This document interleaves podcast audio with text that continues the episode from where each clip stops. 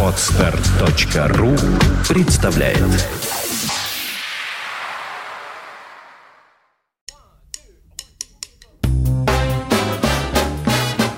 Слушать здесь.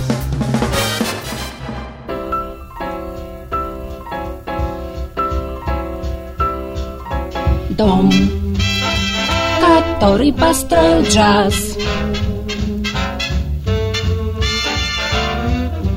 Вид сбоку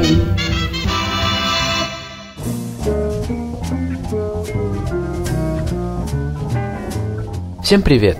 У микрофона Андрей Соловьев. Если джазовый гитарист похож на Антонио Бандераса, а джазовая певица на Софи Марсо, то я на такой концерт, скорее всего, не пойду. Как-то не вяжется лощеный глянцевый образ с природой, духом и буквой джазовой музыки. Наверное, джаз – это все-таки в большой степени интеллектуальный бренд, котором содержание давлеет над формой. Джазовый музыкант должен быть немножко странным, не от мира сего. Симпатичным, почему нет, но не секс-символом. Например, с творчеством Норы Джонс и Дайаны Кролл я ознакомился с некоторым предубеждением. Не знаю, как в жизни, а на обложках и афишах они выглядят малопривлекательными лощеными светскими львицами. А вот в джазовой одаренности Мэри Хелверсон у меня с самого начала не было никаких сомнений. Немного нескладная и ничем внешне не примечательная девушка-ботаник в больших очках. Какая-то хрупкая стрекоза, обремененная неожиданно большой и пузатой гитарой, не оставляющая нежному созданию ни малейшего шанса взлететь. Облик внешний во многом соответствует характеру музыки Мэри Хелверсон. Ее вещи сложные, многослойные, эмоции запрятаны вглубь, звук сухой. В интонации есть что-то угловатое, колючее. Кульминации приходится ждать подолгу, и никогда нет уверенности в том, что страсти вообще накалятся и потребуют от слушателя ответных чувств. Но слушать все это невероятно интересно. Может быть, эмоции сдерживаются именно для того, чтобы мыслям было просторно. Причем стилистика, размер ансамбля и комбинация инструментов эту ситуацию никак не меняют. Гитаристка играет самую разную музыку. От креативного мейнстрима, вполне вписывающегося в идеологию M-Bass, до нефигуративной спонтанной импровизации и шумового звукотворчества. Все очень точно, сдержанно и осмысленно. Что-то японское, созерцательное есть в этом подходе. Но родилась Мэри Хелверсон отнюдь не в стране восходящего солнца, и в ее облике никаких дальневосточных черт не просматривается. Ее детство прошло в штате Массачусетс. Родители дали ей хорошее музыкальное образование, надеясь, что из девочки получится крепкая академическая скрипачка. Именно со скрипки все начиналось. Для будущего увлечения джазом пригодилось только приобретенное в детстве умение много работать и преодолевать усталость. В 17 лет она посмотрела фильм о Джимми Хендриксе, и в ее жизни все изменилось, начиная инструментом и кончая взглядами на окружающий мир. На вопрос, что было сложнее всего преодолеть, покидая академическую сферу и начиная новую жизнь, Мэри Хелверсон с улыбкой отвечает – Труднее всего было убедить незнакомых мне людей, что я не исполнительница песен в стиле кантри. Почему-то мой облик ассоциировался у них именно с этим направлением. Из-за длинных волос, наверное. Если Хендрик заставил Мэри Хелверсон уйти с первоначального пути, то найти новый ей помог Энтони Брэкстон, который стал одним из ее педагогов в Уэслиан University. Ему она обязана особым вниманием к форме, логике и эмоциональной сдержанности музыкального произведения – даже на обложках дисков, которые в разное время и с разными составами записала гитаристка, угадываются брэкстоновские мотивы, какие-то формулы, чертежи и схемы, еще до того, как пластинка попадет на проигрыватель, настраивающие слушателя на аналитический лад. Брэкстон иногда приглашает ее поиграть вместе. Именно в одном из его проектов она встретилась с трубачом Тейлором Хобайномом, чьи взгляды на музыку и творчество практически совпадают с ее собственными. Важное место в дискографии Мэри Хелверсон занимают записи, сделанные в дуэте с виолончелисткой и скрипачкой Джессикой Павоне. Вообще в Нью-Йорке, где Мэри Хелверсон сейчас живет, ее прекрасно знают, ценят и любят. В свои 32 года она имеет за плечами опыт сотрудничества с такими гигантами современной околоджазовой и экспериментальной сцены, как Тим Берн, Тревор Дан, Асиф Цахар, Мэттена Робертс, Николь Митчелл, Эллиот Шарп и Джон Чикаи. Но на самом главном месте в ее дискографии стоят работы в составе собственного трио и квинтета. Для завершения сегодняшнего очерка я выбрал пьесу, которая вошла в состав альбома Dragon's Head. Мы услышим трио. На басу играет Джон Эберт, а на ударных Чес Смит, которого любители и ценители отечественного андеграунда наверняка помнят по альбому Леонида Федорова «Разин, Рим и Лев». Ну, а на гитаре, разумеется, хрупкая, но уверенная в себе Мэри Хелверсон. Запись 2008 года.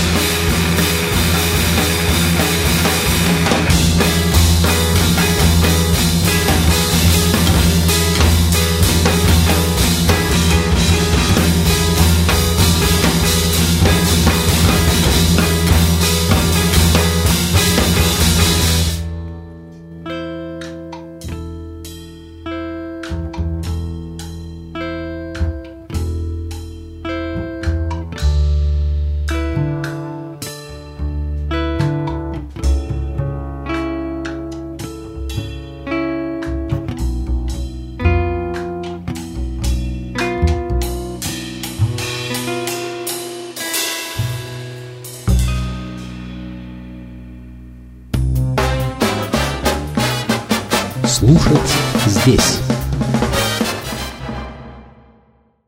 Скачать другие выпуски подкаста вы можете на podster.ru